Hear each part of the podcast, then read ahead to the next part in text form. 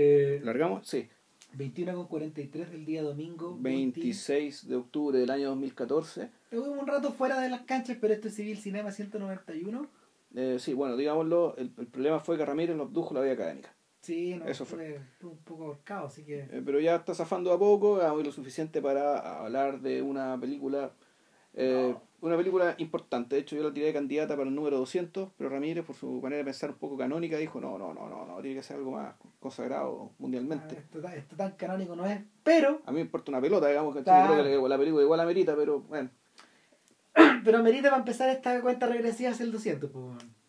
Eh, sí, que la teníamos planificada, pero ya se desordenó entera la weá. sí, pero puede ser bueno. cualquier weá a estas alturas, pero en fin. Eh, la película en La Casa es Negra. Eh, The House is Black en inglés, Kane Sia Hast en persa, Claro, estrenada que- en 1962. La ubican... película iraní Eh, del año, mil- claro, en el 1962, dura 22 minutos y Sí, deben ser los es un 22 corto. minutos, claro, esos deben ser los 22 minutos más fecundos de la historia del cine, digamos, junto con algún otro clásico de Chaplin o algo así. Claro, de, hecho, sabéis que es, es un tema como para tratar dentro del podcast como Mm. concepto, esta idea de esta idea de estas películas que han transformado la historia del Mm. cine, pero son en extremo cortas. Claro. Sea, y no es un hecho aislado, hay muchas, y ahí las vamos a nombrar, pero, pero es una, es una, es un detalle como a tomar en cuenta. Eh, el hecho de que en realidad existan, existan piezas audiovisuales que eh, al revés de lo que ocurre en Hollywood estos días, que las candidatas al Oscar duran como mínimo dos horas y media, esto es en extremo concentrado, no hay grasa, nada, nada sobra. Incluso esto uno podría compararla con ciertas obras literarias, eh, más que literarias, o sea, que algunas son literarias, otras son de carácter político, sobre todo, Ah. y sobre todo, y, y sobre todo te- textos más bien del tipo como panfletos, por ejemplo. O sea, estaba pensando, no sé, pues, en Common Sense, el sentido común de Thomas Paine, que fue un panfleto que de 50 páginas, Claro. que ese panfleto fue el que dio vuelta a la opinión pública en las colonias en las colonias inglesas en lo que era Norteamérica y que fue eh, que fue el, el folleto que fue el tipping point digamos el que dio vuelta a la mayoría en favor de la independencia en un momento en que en, en las colonias estadounidenses la- en las colonias inglesas digamos de, de Norteamérica la opinión mayoritaria era ya está bien eh, dan un poco más de autonomía eh, tengamos representación en el parlamento pero sigamos siendo británicos y sin embargo, con Common Sense, con ese librito en particular, en algún momento la gente dijo, bueno, ¿por qué no nos independizamos? Que era la idea, y ¿por qué nos convertimos en república? Básicamente porque, si mal no recuerdo, yo, yo leí ese documento hace mucho tiempo, eh, el, ese documento escrito también en contra de la institución de la monarquía. Pensando digamos, sobre qué derecho tiene un hombre por sobre otro para ejercer, ejer- ejercer poder. Eh, de ese tipo, de ese calibre, eh, creemos que es The House, The House is Black dentro de la historia del cine, particularmente, bueno, dentro del cine iraní, esta cuestión, no sé, pues equivalente a a que al usar de la muerte que está ahí a- a No, la ciudad creo que- o, o más importante No, yo creo que probablemente más importante. El... A ver, lo que está detrás de. Lo que, o sea, primero, primero entremos a conversar de qué se trata. Eh, ustedes la pueden ver por YouTube, ojo. y con subtítulos y toda la Claro, sí. la, pueden ver, la, la pueden ver, van a gastar menos de media hora. 22 minutos Es, es lo que dura un episodio de Seinfeld. claro Es lo que dura una, un, un un episodio de sitcom. Louis claro Claro, entonces lo que ocurre acá es que es una película que, a ver, está hecha en el año 62 y no está hecha por cualquier persona. O sea, Farrokhzad eh, es un bueno no, hablamos de la directora Claro. Farrokhzad eh, es un personaje es un personaje clave en el siglo XX iraní. sí, Eh, es una poetisa, es una literata en un país donde, donde ser mujer y escribir o Claro. ser mujer y llevar Y- pantalones y o- pensar, y bueno, pensar, claro. claro. Ser mujer y cortarse y ser, ser mujer y mostrar el pelo Claro. es un tema Eh, y es una figura particularmente moderna dentro de dentro de ese ámbito Eh, la influencia que ella ha tenido como poetisa se ha esparcido no solo a nivel literario sino que hay gente que es capaz de hay gente común y corriente que es capaz de citar sus poesías porque muchas de ellas figuran ya en los libros de, de texto en el colegio qué sé yo los libros de Claro. texto de lenguaje, claro. Claro. Eh, y, y sin embargo, eh, la vida de Farrokhzad comienza como la de cualquier otra mujer iraní, Claro. casada muy joven. Claro. Casada muy joven, Eh, contra Eh, su voluntad o sea casada con claro. matrimonio arreglado sí, totalmente. O sea, y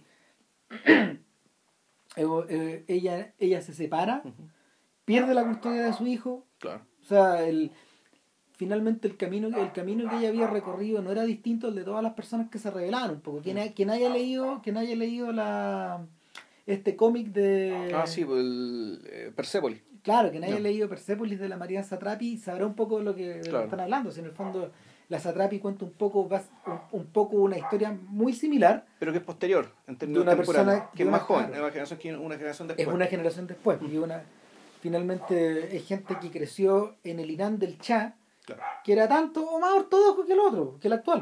No, ojo, está por ahí. Pero es que lo que pasa es que estaba, lo que pasa es que ese Irán, ese Irán estaba, mm, O sea, era un Irán en términos de, en términos de Está- consumo y, y, y, estaba occidentalizado en Sí. términos de consumo, pero en términos religiosos era exactamente igual.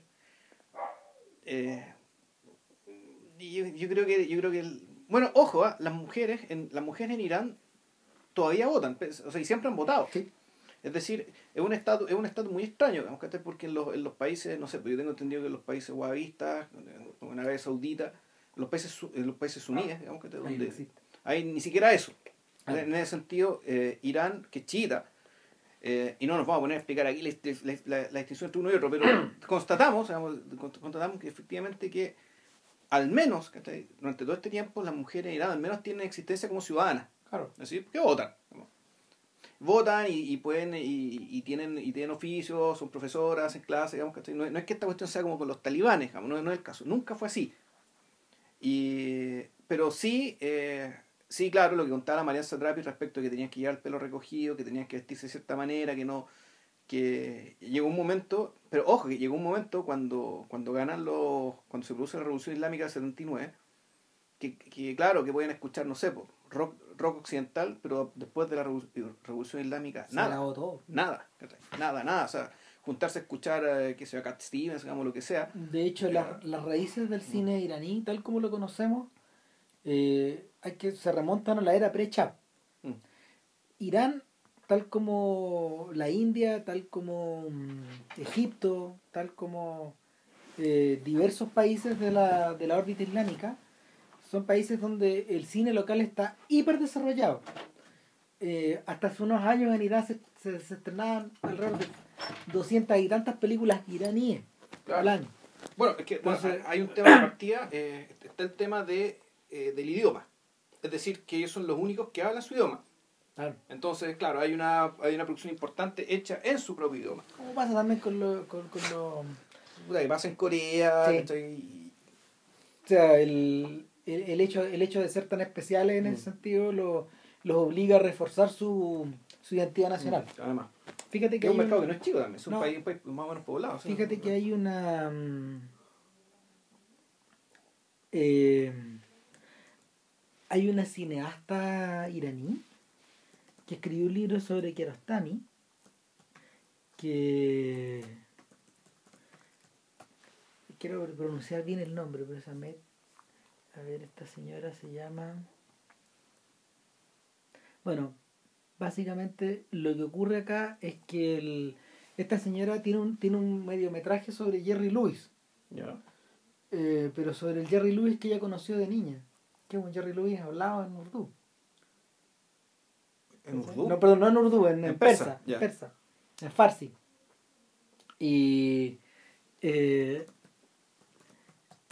el contaba que en el fondo los chistes de los chistes de Jerry Lewis tenían que ser completamente adaptados al persa, po, y era otra persona, po, y cuando ella empezó a ver las películas en inglés, se, se enfrentó con con otro con otro cineasta. Lo estrenó hace poco. Eh, y la, claro, la señora se llama Mernaz. Espérate. Mernaz Ahí está, esto es. Esta señora, de hecho, eh, la tengo en Facebook yo. Mernaz Saed Bafa, Ya. que es una señora mayor también. Y son gente, son gente de, son gente de la generación que vino después de la, de la Farroxat. Y, y nada, Farroxat eh, tiene un personaje clave en su vida, que, que, eh, que es un escritor y un eh, guionista y al mismo tiempo es productor. un productor. eh, se llama Ebrahim Golestán. Y, y Golestán es el tipo que la la estimula de alguna forma a seguir escribiendo en un momento en que ella había perdido como el, el ánimo de, de seguir de seguir creando cosas precisamente porque estaba con todo el tema de su familia. Y, y este es el tipo que le produce el documental. Hay películas de Cole Stan en YouTube. Hay una que hay una hay un hay un él, él tiene como cuatro filmes eh, cuatro filmes de ficción pero no tienen subtítulos ¿Y, eso, ¿Y también filmados en Irán? ¿sí? Claro, porque yo recuerdo que la biografía de Farsad que ella lo conoce él en París. Sí, lo conoce, ella estuvo viviendo, ella estuvo viviendo en Europa y lo conoce en París. Y, y él la insta a hacer su propia película. Finalmente la única que dirigió porque poco tiempo después, son tres libros los que ella escribió creo, poco tiempo después ella muere en un accidente muy extraño. Sí, me choca en un jeep. Como que se le cruza, se le cruza una, un, un camión, le hace el quite y ella se estrella contra una pared y muere a los 32 años.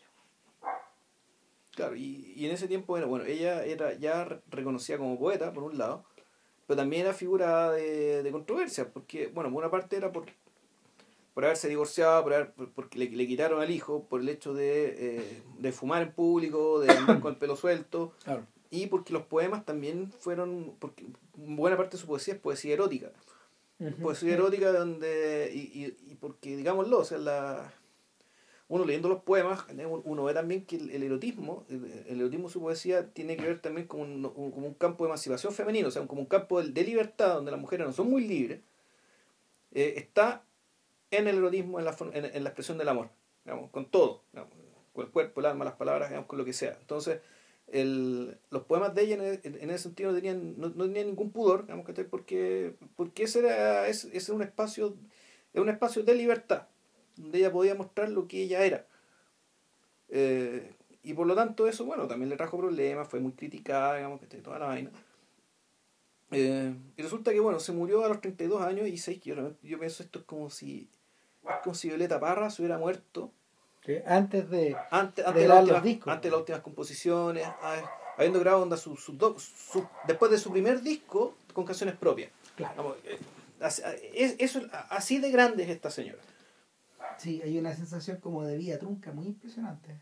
Y sin embargo, cuando uno mira el cuando uno mira el corto, el corto no evoca nada de eso. El corto forma el corto crea un mundo cinematográfico que es propio, de golpe. Mm. Eh, para los que nunca lo han visto, La Casa es Negra es un filme que está ambientado dentro de una colonia de leprosos. O sea, no es que está ambientado, se trata de la colonia de Prosos porque es un documental, esto no es una ficción. Claro, no es una ficción. Pero tampoco es un documental. O sea, en parte lo es. O sea, eh, de- además, de partida, además es un documental por encargo. ¿Sí? Eh, O sea, de hecho, eh, al principio de la película hay un disclaimer donde ella dice, este filme fue realizado por el encargo de tal. de la tal, sociedad tal". de ayuda a, la- a la- de, de- ayuda Claro. a los leprosos. Y, O sea, eh, esto se enmarca, esto se enmarca eh, muy de cerca a las películas que Kiarostami y que otra gente hacía para el Ministerio de Educación una década más tarde. que todas eran películas que tenían un uso social. Eran cosas Claro. que se usaban, eh, era- eran registros que se hacían de las clases o eh, cosas usadas, material usado por el Ministerio de Educación Ya. o con cualquier el nombre que haya tenido, digamos, o eh, para uso pedagógico, ¿cachai? De hecho, una de las dificultades de poder hacerse de ese material fue que en realidad eh, cuando los tipos quisieron buscar más películas de Kiarostami, cuando los franceses quisieron buscar más películas de, de Kiarostami una vez que se gana el que se gana la Palma de Oro, se dan cuenta por, de que por la cereza, ¿no? Pues, claro, claro, pero se dan cuenta de que no pueden encontrar películas porque antes de eso en realidad estaban buscando en el lugar equivocado. Está en el misterio. eso. Eh, Era otro, era otro Claro. tipo de pega, claro. Es medio parecido al trabajo de los hermanos Dardenne. Ya. Porque los hermanos Dardenne tienen toda una carrera de documentales, tienen como 20. Documentales para la tele belga. ¿sabes? Ya. Son como 20 documentales. O sea... eh, Bueno, que el Loach también hizo eso. Sí, O claro. sea, de- a- a- los cineastas británicos, digamos que. era gente que tenía una, una labor, o sea, una pega hecha muy grande, Stephen Frears, etcétera Pero en este caso particular, esta señora hace esta película y. Y es es una suerte de bombazo el que tira. Porque la, la mayoría de la producción iraní de la época en realidad no tiene que ver con eso, pues son, son, son filmes de, son filmes de acción, son filmes de romance, son filmes que tienen como alguna, alguna trama semimítica, como, como suele ocurrir con el material, con el material de de no de películas asiáticas, pero en el fondo de, de, de estas cinematografías que están muy encapsuladas. O sea que... Y que en el fondo, claro, uno podría decir que también cumplen la cumple también un poco la función que después cumple la tele atrás de las teleseries, por ejemplo. entonces, entonces había, había una parte que cubría ese género, efectivamente también de estar la película histórica, la película de acción. A Brasil también le pasó un poco eso. También tiene toda una cinematografía que está hecha un poco así. Pero La Casa es Negra no se parece a eso. O sea, de hecho habría que, habría que decir rápidamente que eh, no es una película donde los personajes hablen, donde las personas que están filmadas hablen, sino que ah, se las escucha con un sonido que está postproducido, pero eh, siempre hay una voz, que presumo que es la voz de ella. O sea, en realidad hay tres voces. Claro. Hay una, hay una voz que aparece muy puntualmente, que podríamos decir que es la voz de la ciencia. Sí. Cuando, que es la que hace el disclaimer al principio, que después explica que la lepra es una enfermedad curable. Claro. Eh, y que es muy importante que se hagan, que, que quiero que sea, que, que, la lepra en realidad eh, no es una maldición, sino que es producto de la pobreza, es producto de la ignorancia. Y que por lo tanto, el filmes como este, digamos, y lo que se está haciendo, es, eh, es un trabajo, es un trabajo hecho para combatir este mal, pero combatirlo en sus fuentes reales. Que, que, básicamente es la pobreza y la ignorancia acto seguido, acto seguido. no están en orden, ¿ah? ojo, esa es una de las voces. La otra voz es la voz de ella, y una voz, es una voz que es, tengo entendido que sí es ella, es ella recitando sus poemas y recitando también trozos del Corán y el Antiguo Testamento. Eh, y la tercera voz eh, que hay es la, es la voz de los niños, pues los únicos personajes que hablan, eh, de, las personas que muestran dentro de este Son muy breves sus alocuciones hacia el final. Claro, y al principio también. Sí. Al principio y al final em, em, em, son... Niños que están dentro de una sala de clase. Que están dentro de la sala de clase y que responden a, las consultas de un profesor. Claro. Y, y, que tampoco son... Pero ojo, e, esa voz de ellos tampoco es una voz casual. O sea, no, Es, ellos no están hablando las cosas que hablan cotidianamente, sino que están puestas también con un sentido dramático, eh, también bien extremo. De hecho, cuando tú, cuando tú ves a los niños, inmediatamente piensas en las escenas de clase de Kiarostami de dónde está la casa de mi amigo. Ya, pues no he visto Claro, eh, te, te, lleva hacia allá. Ya. Y, y bueno, también te, te, te, lleva de vuelta a la te lleva de vuelta a, a los 400 golpes y a cero de conducta y ese tipo de cosas. Eh, pero el, el ánimo aquí en realidad es otro. O sea, después de esas escenas tú ves una, una toma muy impresionante de una persona mirándose al espejo, de una forma muy dramática de hecho está filmado casi como si fuera una película de terror. O sea, la mirada de ella es una mirada de terror. O sea, es alguien que sin verse la cara, o sea, se está mirando el espejo con la cara tapada, solamente se ve un ojo, porque el otro ojo está claramente deformado y tapado por la lepra. Es una persona que se mira ella misma y, y la expresión que tiene ese ojo que se puede ver es, terror. es una expresión de terror y, lo más triste es un terror por algo que ella sabe que está y que no nos muestra. Pero que ya sabe que está ahí. Y el, el filme en ese momento dice, bueno, aquí vamos a mostrar vamos a mostrar esto. No, no. Las, las escenas que ustedes ven a continuación no es de gente maquillada, no eso no lo dice, pero uno lo empieza a presumir rápidamente. Esto, esto, este es un filme, este es un filme que donde, donde, donde la fuente del horror o la fuente de la, de la enfermedad y el, resultado de la ignorancia está mostrado in your face, en tu cara. Claro. por, lo mismo no es fácil de ver tampoco. Y eso mismo ya, un, ya, ya eso mismo ya una declaración respecto de eh, diciendo bueno que casi todo el resto del cine es, mentira. Y aquí no solamente, aquí te va a mostrar la verdad y te va a mostrar de manera extrema, que es la verdad más fea, más incómoda y más difícil de ver. Claro, de hecho... O sea, por una parte está la deformidad y por otra está el sufrimiento de los niños. De hecho, eh, al verla uno se acuerda de esta frase que tiene Godard en la historia du cinema cuando dice... Eh, que el pecado más grande del cine de Hollywood fue haber hecho los ojos, fue fue haber tapado la vista ante el holocausto judío cuando tuvo la oportunidad de mostrarlo.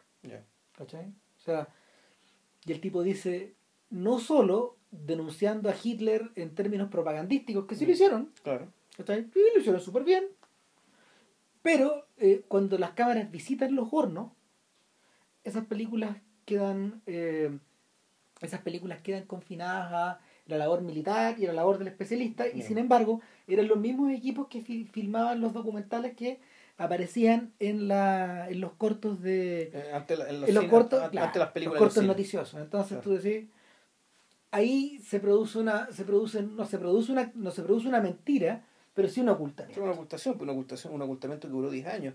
Exacto. O sea, en 1955 sale Noche y Nieve, ¿no? sí, O sea, hubo 10 años de silencio respecto, de- audiovisualmente hablando, ¿no? claro. Eh, y eh, lo más impresionante es que fueron 10 años de silencio donde se produjeron los juicios de Nuremberg. Sí, sí, sí, Claro. Esa es la weá criminal, finalmente. O sea, no, no hubo una exposición total. Ya. Y eh, esta película de inmediato toma el otro camino. Eh, uno- Ahora, claro, que uno podría decir también es consideraciones políticas, ponte tú. sin duda, sin Claro, duda que por, sí. por ejemplo, O sea, o sea, eh, mostrar eso, ¿está ahí? dejáis la cagada. O sea, es que, pero ¿cuál es la cagada que dejáis? En el fondo es el, la cagada que dejáis detrás, yo lo pensaría, si yo fuera un estadista, un Churchill o lo que sea, digamos, está, la guerra terminó, Alemania va a seguir existiendo, y con Alemania vamos a hacer negocio, y con Alemania tenemos que tratarla de manera tal de que esto que acaba de pasar no se vuelva a producir. Claro. Es decir, un- que no, no vamos a generar las condiciones de una mala paz que, te- que te- hizo detallar una guerra 20 años después de que terminó la otra. Ahora, no es, no es un fenómeno que no se repita. Si Godard se volvió a meter en problemas cuando dio vuelta a la ecuación y dijo, en realidad, lo que está pasando con Israel y Palestina es esto.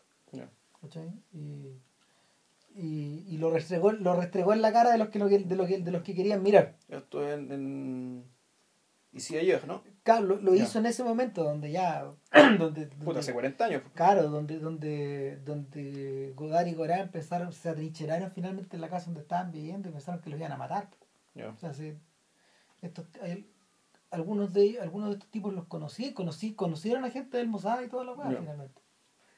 Y, y luego se vuelve a meter en problemas cuando vuelve a, cuando vuelve a sugerir el tema en, en nuestra música. Pero ahí el, ahí el debate, ahí, ahí el debate fue a nivel francés nomás. Ya. ¿cachai? Cuando, cuando volvió, cuando volvió a, a sugerir que en realidad lo que había ahí también era un ocultamiento, un ocultamiento deliberado. Entonces, eh, en, el, en, el, en el, el cam- el camino de la casa negra, eh, yo creo que lo tiene, lo- eh, a ver, lo tiene, la Farroxat lo tiene más lo tiene más simple, en cierta medida, porque lo que hay acá es un tema de salud pública, Claro. en principio. Pero por otro lado, está este tema de que en realidad las colonias de leprosos no son un sujeto cinematográfico, son un sujeto casi sociológico o casi antropológico. Para muchos efectos intelectuales. O sea, han sido estudiadas de esa forma también. Pero, pero al, al, al ir combinando las imágenes que la- las imágenes que tú vas viendo, gente en la sala, gente en una sala de clase, ya, ya eso es una eh, lo, es- lo estás descontextualizando de su lugar común, finalmente, que es la, es lo de gente que está siendo atendida. Acá hay gente que está hay, acá hay gente que está cocinando, gente que está comprando, Sí. que va por la calle. Es que claro, el, el, eh, el- el documental lo, lo que te muestra, digamos, y eso es lo, y eso es lo, yo creo que es, es bien interesante, digamos, el- ¿qué es lo que te muestra? Te muestra algo parecido a la cotidianeidad. Claro. ¿Y cómo, y qué es lo que se logra con esto? Se logra... Es la vida de un pueblo, finalmente. Es la, es la vida, claro, o es la vida de una cárcel, ¿cachai? Una cárcel, Claro. bueno, cárcel de inocentes en realidad. No te lo muestran como cárcel en esos Claro. momentos, pero Eh, Pero tú vas viendo que hay todo como una, hay, hay todo un flujo como de gente que circula de un lado a otro, gente haciendo deporte, que jugando la pelota, hay un matrimonio, claro, hay, hay vida de granja con unos animalitos. hay papás con hijos, Claro. y ahí también te sugieren la idea de que en realidad este es una, este es un flagelo que no solo se hereda, no solo se hereda eh, por temas de ignorancia o por temas de falta de Mm. educación o por temas de falta de higiene en las comunidades donde se producen Claro. estos estallidos, sino que al mismo tiempo se hereda de generación en generación. Sí, Hay niños muy pequeños ya con marcas de lepra y es claro, tremendo. puta, espantoso. De- bueno, de hecho, eh, eh, la, la, poeti- la poeta eh, adoptó un niñito, hijo de padres leprosos. Sí. Y claro, bueno, el cabro chico que volvió a quedar, quedó huérfano digamos, después de que murió ella y creo que se, se perdió el rastro él. Que. Eh, el, pero el punto está, eh, a, lo que yo iba era que el documental te muestra la cotidianidad y te muestra dentro de todo la vida normal. Lo normal que puede ser la vida en estas circunstancias, digamos, y, y- y yo creo que a partir, y esa es una forma de mostrarte también la diferencia respecto de tu propia normalidad. Claro. Es decir, en vez de mostrarte una vida completamente distinta al revés, aquí te mostramos lo diferente a través de lo igual, o a través de lo semejante. para, para, para, hacerlo comparativo. Es distinto, por ejemplo, el caso, para volver a un filme que del que hablamos alguna vez, el caso de Caspar Hauser. Cuando Caspar llega al pueblo, en la película de Herzog, de inmediato es tratado como una persona que no es igual, porque tiene problemas de lenguaje, no recuerda quién es. Claramente hay un tema como de una de, un, de un retraso de un retraso cognitivo. Eh, sin embargo, la idea iluminista que hay por detrás es que lo, a él lo imbuyen en este mundo, en este mundo, en este pueblo pequeño, a través de la cultura. Entonces lo hacen pintar, lo hacen aprenderse poemas, lo hacen aprenderse poemas, lo hacen aprender a tocar el piano con un tremendo esfuerzo este hombre. Eh, sin embargo, eh, él, mismo desarrolla cierta conciencia de naturalización, pero la el, fenómeno que ocurre en realidad eh, es muy de la época nomás. Sigue siendo tratado como una persona distinta. No. Eh, Herzog no lo ve como tragedia, pero, pero de hecho al, al, al haber filmado con Bruno Z, creo que se llamaba, no.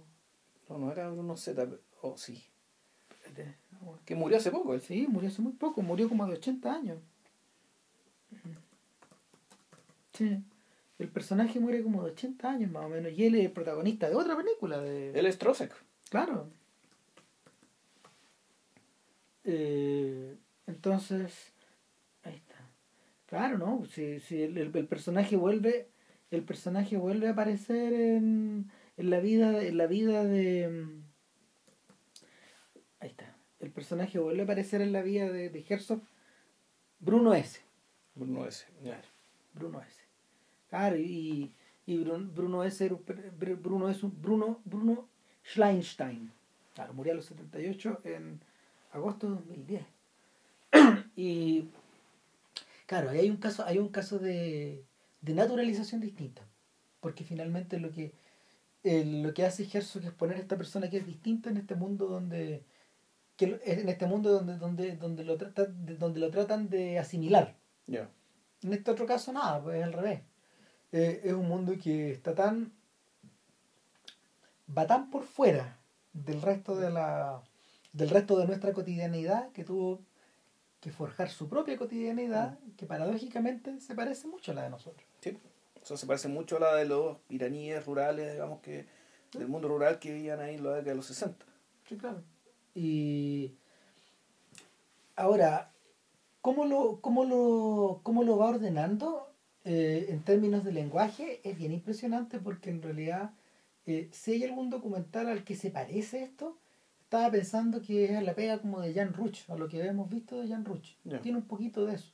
O sea, hay un poco de observación antropológica, de mirar a la gente en su cotidianeidad, como ya hemos hablado, pero por otro lado hay un juego con esta idea del montaje, esta idea como de los cortes, de los cortes que no tienen raccord, como dice Godard. Eh, es una es una es una puesta en escena donde en realidad eh, lo que va llevando la batuta son las palabras de ella, son los textos, eh, sobre todo textos que enfatizan, eh, hay como una raíz media religiosa, tal como tú habías dicho a propósito de, de, las citas del Corán y del último del, del, del, Antiguo Testamento. Antiguo Testamento, claro.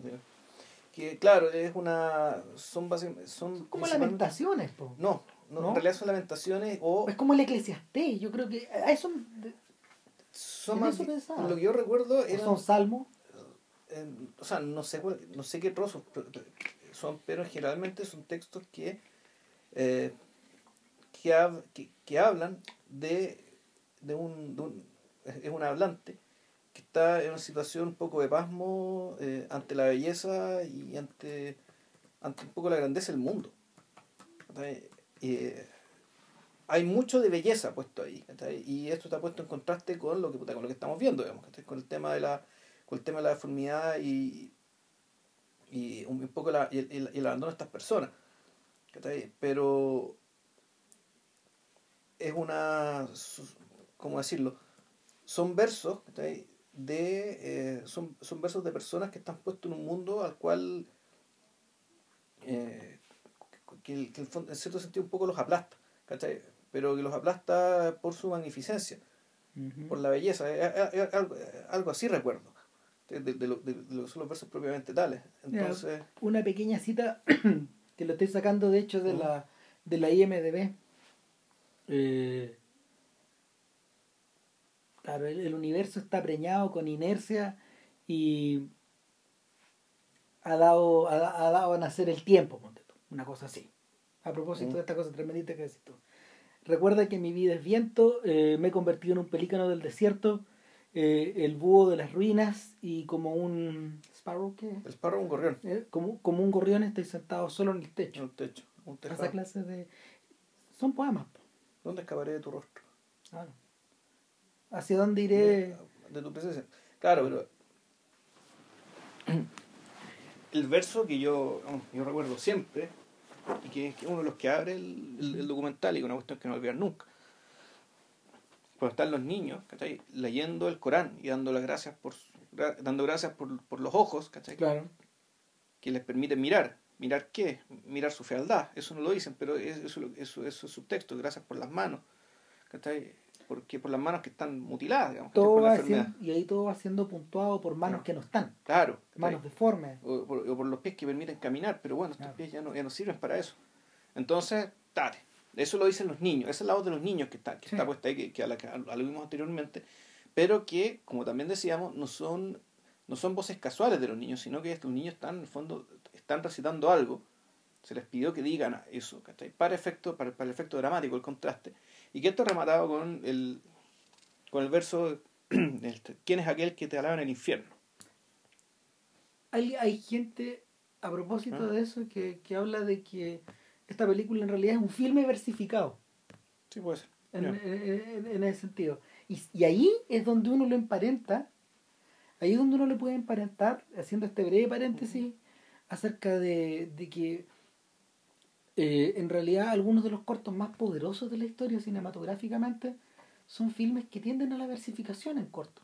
O sea, cuando yo pienso, por ejemplo, en, en un filme que es crucial y que lo comentábamos un, tiempo atrás, que es La YT, también es un filme versificado a su manera. ¿Cachai? Mm. Dentro de todo. Pertenece a un universo totalmente distinto. Es una duración, es de una duración similar, eso sí. 26 minutos, Más o menos. Sin embargo, la, la, lógica con la que está armada es la lógica de la poesía, finalmente. Eh, es un poco parecido a lo que ocurre también en otra película donde, eh, en otra película clave, en otras dos películas claves donde, donde Chris Marquer metió las manos, que una es Noche y Niebla, donde él participó armando, de hecho, la narración. Sí. Eh, y que ojo, Noche y Niebla es anterior a esta. Exactamente de anterior y yo creo que es un claro precedente. Sí, claro. En cambio, la GT es del mismo año. O sea, son casi son contemporáneas prácticamente. Claro, y, y el otro es Las estatuas también mueren, que, que es, anterior incluso a la otra, claro. pero que es una especie de intento en esa dirección. Bueno, yo lo que me acordaba era de la de segmentos enteros que del espejo claro. de Tarkovsky. Otro filme versificado, literalmente. Claro, y en algún momento el tipo se va al extremo y lo que hacen es montarte imágenes de la guerra con los poemas del papá de Tarkovsky, de Tarkovsky y con el, con el plus también, de que es una cuestión que uno no se entera en la película misma, sino que lo, ve después. Que las imágenes capturadas de la guerra, que en este caso eran las también inolvidables, digamos, de los de soldados rusos armando un puente con tablas para cruzar un tremendo río. Y, y, así cruzar carretas, tanques, qué sé yo, fue un esfuerzo de guerra, digamos, que se mancomunaba gente, de, de gente para lograr algo esas imágenes las capturó un, soldado que era que tenía su cámara y que era aficionado a filmar cosas y qué sé yo, y que ese día mismo día murió. O sea que lo último que filmó fue, fue, fue eso. Eh, a propósito de lo mismo, de hecho, uno puede pensar que el, este, este mismo uso del lenguaje, fíjate, coincide con la, coincide con la forma en que, en que Bergman empezó a orientar las películas en los 60. O sea, hay unos largos trechos de personas que tienen esta estructura, siendo que mm. se trata de un filme narrativo.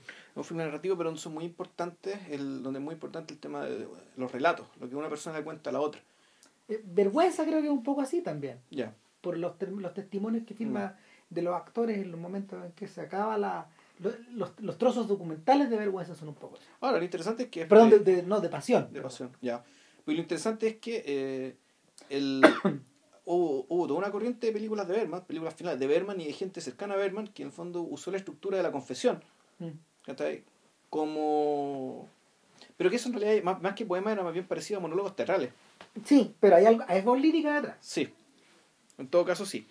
Y, y, y, bueno, para terminar, para terminar de hilar eso, eh, la, la narrativa misma de los, la narrativa misma de, de, la- de las obras maestras de Chris Marker a las que nos referimos en el podcast, las- las películas grandes, grandes, está Ujú. estructurada un poco de esa forma. Y por otro lado, Godard hace eso también, eh, mm, acercándose casi más a la lírica. Pero, pero lo que, lo que, lo que no se vuelve a repetir es la es esta conjunción, es esta conjunción casi, no sé, casi áurea entre, eh, entre esta voz lírica y, y la imagen neorrealista Claro. de, Ahora, de, de Farrow. Sí, claro, también hay otra diferencia, que el, el caso de Marquer, de todas formas hay una continuidad, cuando hay un relato. ¿Sí? el- Tú vas siguiendo algo. Ah, va- vais siguiendo una argumental. Aquí más, aquí más bien esto es más bien fragmentario. Sí. Esto es más bien fragmentario y, y ahí uno tendría que hacerse la pregunta. eh, la, la secuencia de imágenes y la forma en que se muestra la cotidianeidad fue primero y fue complementado con, con los versos, tanto de ella como el, del Corán y del Antiguo Testamento, digamos. O, o al revés. Pero la impresión que te da a nivel de texto, al menos, es que efectivamente son no, no, hay, no, hay, no hay necesariamente una continuidad ni un relato a nivel de las palabras. Otra, co- otra cosa que es impre- impresionante en la película en realidad es que, eh, en atención a lo que decías tú recién, eh, da, da la impresión que, que tal como ocurre con la mejor poesía o la buena prosa, eh, este filme es breve porque está hecho para verse hartas veces. Sí, fue, puede ser. Tal como ocurre con la poesía. Hay que volver. Sí. Eh, y no volver, no volver por un tema de morbosidad de las imágenes No, que no. son tan tremendas, sino que en el fondo hay una suerte como de, hay una suerte de mecánica que es, es, eh, es tan explosiva, o, o esas explosiones o estos flachazos de, de lucidez extrema son tan tremendos que en realidad tenés- tenés que volver. No, no queda remedio porque hay que volver a examinar ciertas Sí. cosas. ¿Qué es lo que a uno le pasa con el, con el espejo? Sí, po. Si el espejo, el espejo, el espejo presenta ese tremendo desafío de que es lo que es lo que nos pasaba un poco con Zizek, eh, que, que en la medida de que tú te ibas entregando al relato, eh, está, está cargado de tantas alusiones que te empezás a perder. Sí. Y, y, y pierdes la concentración. Y luego vuelves. Y después la vuelves a perder. Y, Claro, a ver, lo que, lo que pasa es que en rigor, a ver, a mí- me parece a mí que incluso habría que verlo de la, de la manera inversa. El relato, el relato, todo relato, en estricto sentido, es una es un medio, es un medio de recordación. El relato está hecho para que tú te acuerdes de él. Pero, no es que te- pero lo importante no es que te acuerdes necesariamente del relato, sino lo que está al lado o debajo del relato. Exacto.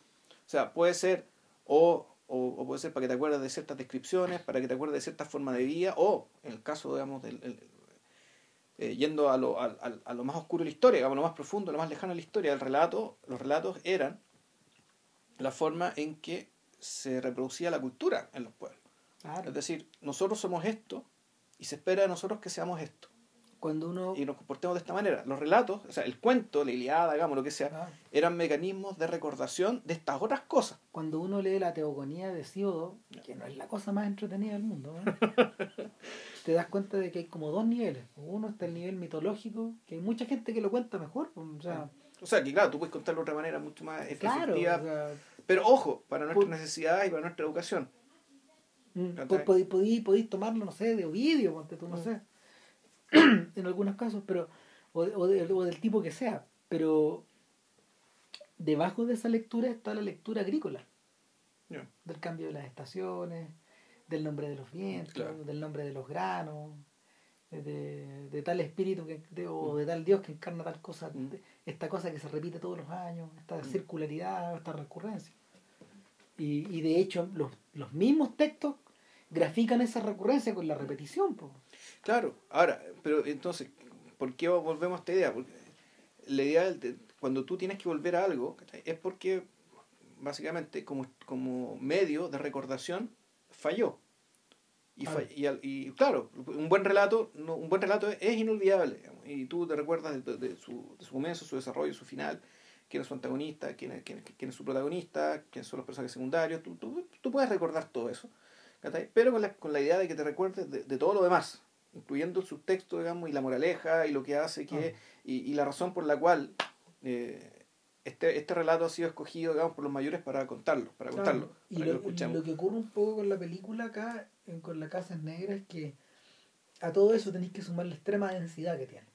Y que parece que no la tuviera. Ese es el mm. otro tema. Si la narración es muy dinámica, la podéis ver de una patada. No te demoras, no te demoras nada. Pero cuando, cuando termináis te quedas, te quedas con una sensación adentro que en realidad eh, nunca se va después de que la viste por primera mm. vez y es una cosa que a, gente como, como Rosenbaum, por ejemplo, que la, la tiene muy alta estima, es una, es una que es uno de los grandes abogados de esta película. De hecho, eh, él es el gran responsable de que este filme está actualmente en el canon. Eh, o sea, el, eh, este, este gallo dice, porque es que esta es la clase de película que justifica este hábito de ver muchas veces una misma cosa. Entonces, eh, sin embargo, sin embargo, él también dice que es un filme que, eh, pese a tener una gran prole, porque desde aquí emerge, desde aquí emerge la visión que Kiarostami, por ejemplo, tiene, tiene de la infancia. O sea, que, Kiarostami también Mahidi. Y Mahidi, claro. El color del paraíso. Es esto. es esto, claro. por otra parte está las películas costumbristas, más, más que costumbristas, películas documentales, o que, son tal medio filo entre el documental y la, y la, y la narración, de Mac Malbaf tu gabé y el silencio. Como, eh, tienen, sacan de aquí su forma de, mirar la cotidianidad. Claro, pero, pero, y, pero esa influencia no se detiene ahí, porque cuando te vas mm. más, más hacia Asia y, y piensas en piensas en el mismo Corea, en la forma que estos tipos relatan esas historias, o, o Hou Xiaoxian o Tsai Ming Liang, son gente que, son gente que ha pasado por acá. Eh, mm. hasta los Dardenne me recuerdan un poco a este tipo de, viniendo de un mundo completamente distinto. O sea, el, el mismo el mismo ser y, tener, esta mirada de la infancia que él tiene, que no obstrusiva, claro. Eh, de Filibert también trabaja un poco el tema de la infancia de esta manera. O sea, en cierta medida para eh, lo, que, lo que ocurre con ciertas películas es que eh, hay ciertas películas que enfrentan su, enfrentan su tema de, de una manera tan intensa o dejan una marca tan indeleble que para, que para poder volver a pasar por ahí tienes que transitar ese camino otra vez. Mm. O sea, yo creo que, yo creo que en este caso lo más impresionante de todo es que es que el filme no nos da cuenta no, es tan breve está, es tan breve es tan denso que no alcanza no alcanza a a tomar ni siquiera conciencia de sí, sino que le da para adelante nomás. No, no es un filme que alcanza a reflexionar sobre sí mismo. No se pone recursivo. No, no tiene tiempo. No. no tiene tiempo alguno. Esto está destilado entero. O sea, el, el golpe final, de hecho, cuando uno ya se va acercando al final de la película, eh, está dividido un poco en dos. Y hay una, hay una toma que es tremenda, que en realidad eh, yo la he vuelto a ver, yo la he vuelto a ver en películas centroeuropeas, ¿no? Eh, es una es un traveling es un traveling hacia atrás donde tú vas viendo que la tú vas viendo que una persona va una persona caminando y luego van otras y luego la cámara se abre no, no, es que se abra sino que retrocede más rápido de lo que la gente camina y ves a todo el pueblo finalmente. Y el tipo que va al medio en el plano cierra las puertas y nos clausura nos saca fuera pero nos saca fuera en movimiento es como si nos hubieran obligado a retroceder nos estamos yendo. Como si no, claro, si nos estuvieran echando. Claro, claro. Es una cosa que uno ha visto en estas películas, en estas películas como mm. polacas, húngaras. Yo he visto cosas parecidas, ¿cachai? Pedro Costa tiene un artículo muy bonito respecto del, significado de las puertas de las películas, el hecho de que te cierran las puertas. Bueno, partiendo por eh, partiendo por la famosa cerrada de puertas, digamos, del final de, de The Searchers, digamos, que del cual hablamos acá, le, le digamos no sé cuánto rato, digamos, esa pura toma. Eh, o, bueno, ahora estamos hablando antes de empezar el podcast de la, de la última, el último estreno chileno, de, de, matar a un hombre, que hay una escena en que te quedó claro que la familia estaba rota y que hay una puerta, y que, hay una escena, hay una escena bien llamativa donde queda una puerta cerrándose sola, una puerta de vidrio, en medio y que trataba un poco como escena de terror, pero absolutamente descontextualizado. Parece, parece escena de película de terror. Tiene ritmo de película de terror con esto, lo inminente que pasa, que no pasa. Eh, pero que eh, puesto así, también en el fondo te está diciendo aquí, bueno, aquí hay una, hay una etapa en la vida de este hombre que, que ya cambió. AFA contaba, de hecho, que... AFA, el director de la película. Alejandro Fernández Almendra le contaba a la audiencia que le preguntó cuando se le hizo esa pregunta, porque siempre se la hacen cuando la, después de la, la, la, puerta de la puerta. Oye, pero la, la, puerta, la puerta se cierra, ¿verdad? Mira, dijo, la puerta se nos cerró de verdad la primera, man, pero quedamos tan cagados de susto que lo quisimos repetir. Pero nunca salió bien, ¿no? o sea, se, se, que te cagaron de susto la primera vez que lo que, que, que, que la puerta se cerró de verdad. bueno. Eh, y eh, el otro, el otro instante que, el otro instante que es memorable en la película es el instante del cierre, cuando volvemos a la sala de clase. Y sacan un niño adelante.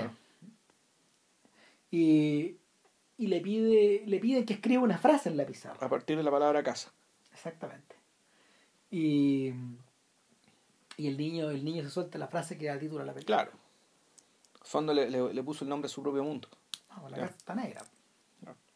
Y, y lo escribe en la pared. Lentamente y a continuación de eso ya no hay nada más que decir y, empiezan a aparecer eh, en la pared los créditos. Claro. Escritos probablemente por, por los cineastas o por los niños. Y la finalmente ahí la, la clausura que ya había sido visual es verbal. Y más, y más que verbal es existencial. Eh, en cierta medida, y fíjate que la, palabra esa no es casual porque eh, cabría ser de hecho una lectura existencialista de la Casa Negra, no hace sentido. Más encima que está, o sea, Farroxat, Farroxat vive en Francia, precisamente en un momento en que en que Sartre eh, en que Sartre está influenciando grandemente a la opinión pública francesa y, y a los cineastas de la Nouvelle Vague. Sartre y Claro. O sea, y, y esa mirada que ella le pega a la, a la, a la vida, a, la vida de esta, de esta comunidad, eh, reviste también características que, que provienen de ahí. Sobre todo la, sobre todo esta referencia como a la a la experiencia o a la inmediatez o al estar. O sea, desde el momento en que tú ves a los niñitos jugando al fútbol, por ejemplo, o, o, este niñito que va, va, jugando con un caballito y hay mm. otro caballito que toma la muleta de uno de los viejos y se pone a jugar con la muleta como si fuera un caballito, ¿cachai? Mm. Esta inversión en el ahora. Que, que fíjate que yo lo he vuelto a, me lo he vuelto a tomar en muchas películas, incluyendo arte películas chilenas, pero tú notáis la impostura muchas veces. O sea, el, esta cosa de, de filmar cosas bonitas por filmarlas nomás eh, no es una crítica que le está haciendo a las películas chilenas en general, sino que le está haciendo a la, a la, al, al poder del gesto. Esos gestos es como, lo, es como lo que suele ocurrir, por ejemplo, en las películas de en las películas eh, eh, en películas como Tren de Sombras, por ejemplo, o, o filmes como En la ciudad de Cilia, para mm. dar el ejemplo de la misma persona. pero pero el tú cuando ves esas películas están llenas de momentos encontrados. Y tú te preguntas si son momentos reales. Son momentos producidos o son momentos encontrados. Claro. hallados. Claro, y, y, la mayoría de las veces uno puede mirar y puede darse cuenta qué es lo que está hecho, qué es lo que no. O sea, finalmente, finalmente eh, mi comentario y mi crítica va a que eh, a diferencia de a diferencia de estas películas que están cargadas como de, de tomas bonitas en algunos casos. Eh, siento que la, siento que la, la, cámara Mira, voy a dar un ejemplo, voy a dar un ejemplo bien claro. Me tocó, sí, en usted da, le, da vuelta la weá. Es que me tocó ver, me tocó ver esta película de del circo Timoteo. Ya. ¿Cachai? Y Lorena Yaquino es una persona que trabaja bien, tú sabes que La Reinalda del Carmen es una buena película. Pero, pero en, en, en, en el circo Timoteo a mí me dio la sensación de que ella estaba enfocando la cámara hacia, co- hacia cosas, por ejemplo, hacia pajaritos, hacia, Mm. hacia flor- florcitas o el cielo y todas esas cosas que, que, que, que ellos decían, no la cámara no está mirando hacia donde tiene que mirar. ¿Cachai? Que eran las personas. Ya. No está mirando hacia allá. No, no- eh, eh, está haciendo al revés, eh, está, funciona al revés de lo que ocurre con, con la casa en negra. En la casa en negra, la, la- en la casa en negra, la- el objetivo, el, el lente está vuelto hacia donde, hacia donde tiene que ir la Sí. mirada. Hay una unidad entre lo que la cámara te muestra y lo que el ojo busca. Finalmente. Que no es lo mismo, no, no, no es la misma cosa. En el cine uno tiende a confundirse que, bueno, uno tiende a confundirse y a decir, no, si eh, hacia donde, donde, donde pone, donde pone la cámara, donde pone el ojo pone la bala, donde Mm. pone el ojo pone el objetivo, o el, o el lente. Y no, no pasa siempre así. pues. Muchas veces la, muchas veces la cámara, y uno se da cuenta, en algunas películas, especialmente cuando uno mira harta y, y se acostumbra, pasa en todos lados, pasa hasta en las películas de acción de Liam Neeson, ¿cachai? O sea, No. te das cuenta cuando la cámara está mirando cosas que no deberían mirar. Donde, donde, la, donde, donde el ojo no está vuelto, donde la cámara no está vuelta hacia donde el ojo quiere ir. Y, y, y- y es por eso que esta película es tan impresionante, porque el esfuerzo es muy grande de mirar sin pestañear. Mm. Cuando la gente le está limpiando los pies, ponte tú, y los pies son una masa informe. Sí. Le están cortando ahí, le están sacando la, la, la tela muerta con una tijera. Claro, o sea, no, no es... Y está filmado de tal forma que en realidad tu mirada va directo hacia allá. El horror, por ejemplo, el horror busca lo contrario. Busca, busca crear esta especie como de... Busca crear esta especie como de vacío... De vacío en la mirada cuando la gente tuerce la mirada para no mirar. ¿Cachai? Piensen, no sé, en la cosa más, en la cosa más cochina, Anabel. ¿Cachai? O sea, el- En la hueá de la muñeca, ¿cachai? Ah, Claro, pero, pero y ojo que en realidad es que el error también funciona mucho con lo que no se ve. Sí, O pues. sea, también funciona mucho con la oscuridad, eh, funciona con el no ver y con la, no decir la esperanza, con la inminencia de que algo va a aparecer. Y que puede ser que eh, el efecto realmente terrorífico que la cuestión no aparece y no aparece. El conjuro tiene mucho eso. Y que cuando aparece, te tapáis la cara. Queda la cagada, ya te pegáis el grito, pegáis el salto, digamos lo que sea. Ah. Pero, y- pero, eh, pero una aparición que no es súbita, no es necesariamente súbita. Y es parte de ese lenguaje. Claro. ¿cachai? Acá en realidad es al revés, y esa es la razón de por qué, de por qué esta película encaja también dentro de la. También se le puede hacer una lectura, una lectura que, que empalme con el neorealismo, por ejemplo. Claro. ¿cachai? Eh, mm, no siendo nada roseliniana, comparte profundamente muchas de las. mucho de la. mucho del eto roseliniano, en ese sentido. Eh, y y nada po, por eso por eso causa una por, por eso causa una impresión indeleble o sea mira me acuerdo un poco de las imágenes de level 5 cuando hablan de cuando muestran a la gente quemada cuando muestran estas películas de hay una toma si te acordáis más o menos de, de, de- de- hay un barranco donde se tiraban mujeres las mujeres se tiraban así, donde le habían dicho que los americanos le iban a violar a todas, entonces se, Claro, entonces, se tiraban como los lemmings hacia eh, abajo. el, Y hay una imagen que la alcanza a captar el momento en que se tira una. Es que a eso voy. Claro. ¿Qué hace Marker? Marker narra, la- narra la historia primero. Mm. Y cuando ya te tiene, cuando ya, cuando ya capta tu atención respecto de este horror, va y te muestra la imagen. Mm. Y hay, después ya no, pues, no hay nada más que decir. De hecho, ya, mira, Level 5 se me olvidó casi entera, pero esa cuestión la recordé, todavía la recuerdo. Claro. Sí. O sea, eh, es lo que ocurre, por ejemplo, también con, con algunas escenas bien incómodas weón, del pasajero, cuando, cuando, porque el pasajero contiene un fusilamiento real de Antonioni. Chuta, ya, no es está cortado en alguna en algunos en algunas versiones. en algunos claro pero pero claro en el, el- hay unas escenas donde están y son muy son muy perturbadoras pero por, por eso Mm. están por eso están tijereteadas de hecho y es un poco parecido a eso o, o en o en la guerra civil la película del documental de Ken Burns cuando cuando este gallo o sea cuando este gallo se saca la máscara de la vergüenza en algún momento y empieza a mostrar empieza a mostrar las placas de vidrio de los muertos ¿cachai? O sea, de, de los muertos en el campo y tú decís chucha madre o sea después de esta weá man, Sí. lo, o sea, de- porque ahí ya, ya no hay nada que ocultar. Hay mutilación, hay, hay deformidad, hay, hay barro, hay abandono, hay de todo. O sea, están los cuerpos apilados. Es tremendo. O sea, y no hay forma de no hay forma de disfrazar esto Mm. de hecho las mismas personas los mismos reporteros gráficos de, de, de esa era fotografiaron eso para que nunca se olvidara ¿Cachai? y algunas de estas placas nunca habían sido exhibidas Y claro, además, por lo que tengo entendido, esa fue la primera guerra fotografiada. sí, ¿O la- fue Crimea? No, Crimea fue la primera que tuvo, que tuvo, fue, que fue reporteada en vivo, digamos, por, medios periodísticos. sí, Ah, Pero la primera, la, la la primera guerra que tuvo registro gráfico fue, fue, la de la fue guerra- la secesión. guerra civil, claro. Claro. Entonces, volvemos al tema de. Volvemos al tema de, de, de volcar la mirada sobre en realidad cosas que no se Mm. miran, o cosas que se evitan, o cosas que se callan, o cosas que cosas que se clausuran. Como ponerla, poner, cerrar la puerta Claro. sobre eso. Claro, con la diferencia, claro, tú decís, pues el porno también consiste en mirar lo que, lo que no debes mirar, digamos, pero con la diferencia de que el porno está movido por un deseo. Claro. Tú eso que sabes que no debes mirar, tú lo deseas mirar. ¿cachai? Aquí es lo contrario. Esto está hecho para que, para que tú mires, o sea, por lo tanto, el, el, el mirar aquello que tú sientes que no debes mirar, pero lo quieres mirar igual, en, re- en rigor no es ninguna transgresión. es más bien una gratificación para ti mismo. Claro.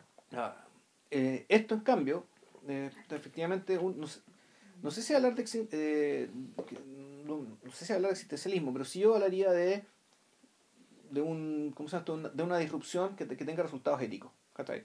Algo que te haga cambiar de conducta, algo que te haga cambiar de manera de ver el mundo. Pero Porque la única forma de hacerlo en rigor es esa, es mirando aquello que antes no habías visto, que Pero- no habías mirado porque no habías querido hacerlo. lo insólito es que no está hecho de forma maniquea.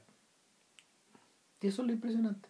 No, y, y se debe, se debe a una Es que claro, es que si fuera por eso, o sea, uno podría mirar la fealdad por sí sola, sin los versos. Sí. Entonces uno podría decir, ya, saquemos de los versos. ¿Y qué tenemos? Tenemos un documental Un- un noticioso. Un documental noticioso. O sea, un, no, así, algo medio noticioso o algo, un documental tipo... No, puedes tener No. una nota, puedes tener esta, estos reportajes en profundidad que le llaman. Mm. ¿cachai? O sea, están hechos con esos contenidos muchas veces. Ahora, ojo, sí, pero no, porque, porque los reportajes en general lo que tienen es una... Están, el- el- generalmente el periodismo, o el periodismo al menos en Chile que conocemos, tiene un horror evacuo y espantoso. Es decir, aquí no... No, yo no- estoy, yo no, yo estoy hablando de los otros. Ya, ¿cachai? Los, los que están hechos un poco a la británica, no sé. Donde la weá está ahí. Ya. Le dan vuelta y le dan vuelta, ¿cachai? Pero, pero la suma del texto es la que lo cambia todo. Y por eso no es, no es, no es trivial ni es casual que sea una poetisa la que esté Mm. detrás del texto. Que la hayan encargado esto a ella. O que le hayan encargado esto a, a este otro A. Golestán, digamos, claro. A Golestán, claro. Y él dijo, ah, ahí está. Vamos con ella. ¿Cachai? Nada, pues. No, pues, Eh, hablamos tres veces lo que dura, pero, pero eh, mi sensación es que en realidad eh, la, la densidad lo- la densidad justifica la la- de- del material justifica la extensión. eh, sí, bueno, como es tan corta, la pueden ver tres veces seguida, digamos, o verla una vez, por- una vez al día durante una semana. Y Claro. Y claro, y, aún así va a seguir sorprendiendo porque la porque lo- los elementos, digamos, los elementos son por sí, por sí solos tan, tan potentes, digamos, que claro, la- las combinaciones generan posi- hartas posibilidades. Por lo tanto, Todo es inagotable. Veanla. Es un pozo inagotable. Ya pues, vayan a verla. Nos vemos. Que estén bien. Chao. Ah, ¿y la próxima semana que hay? No sé. Podría ser cualquiera de las que habíamos Que hablado. está en la ¿no? lista. Sí. Sí, puede ser. Chao. Ya, que estén bien. Chao.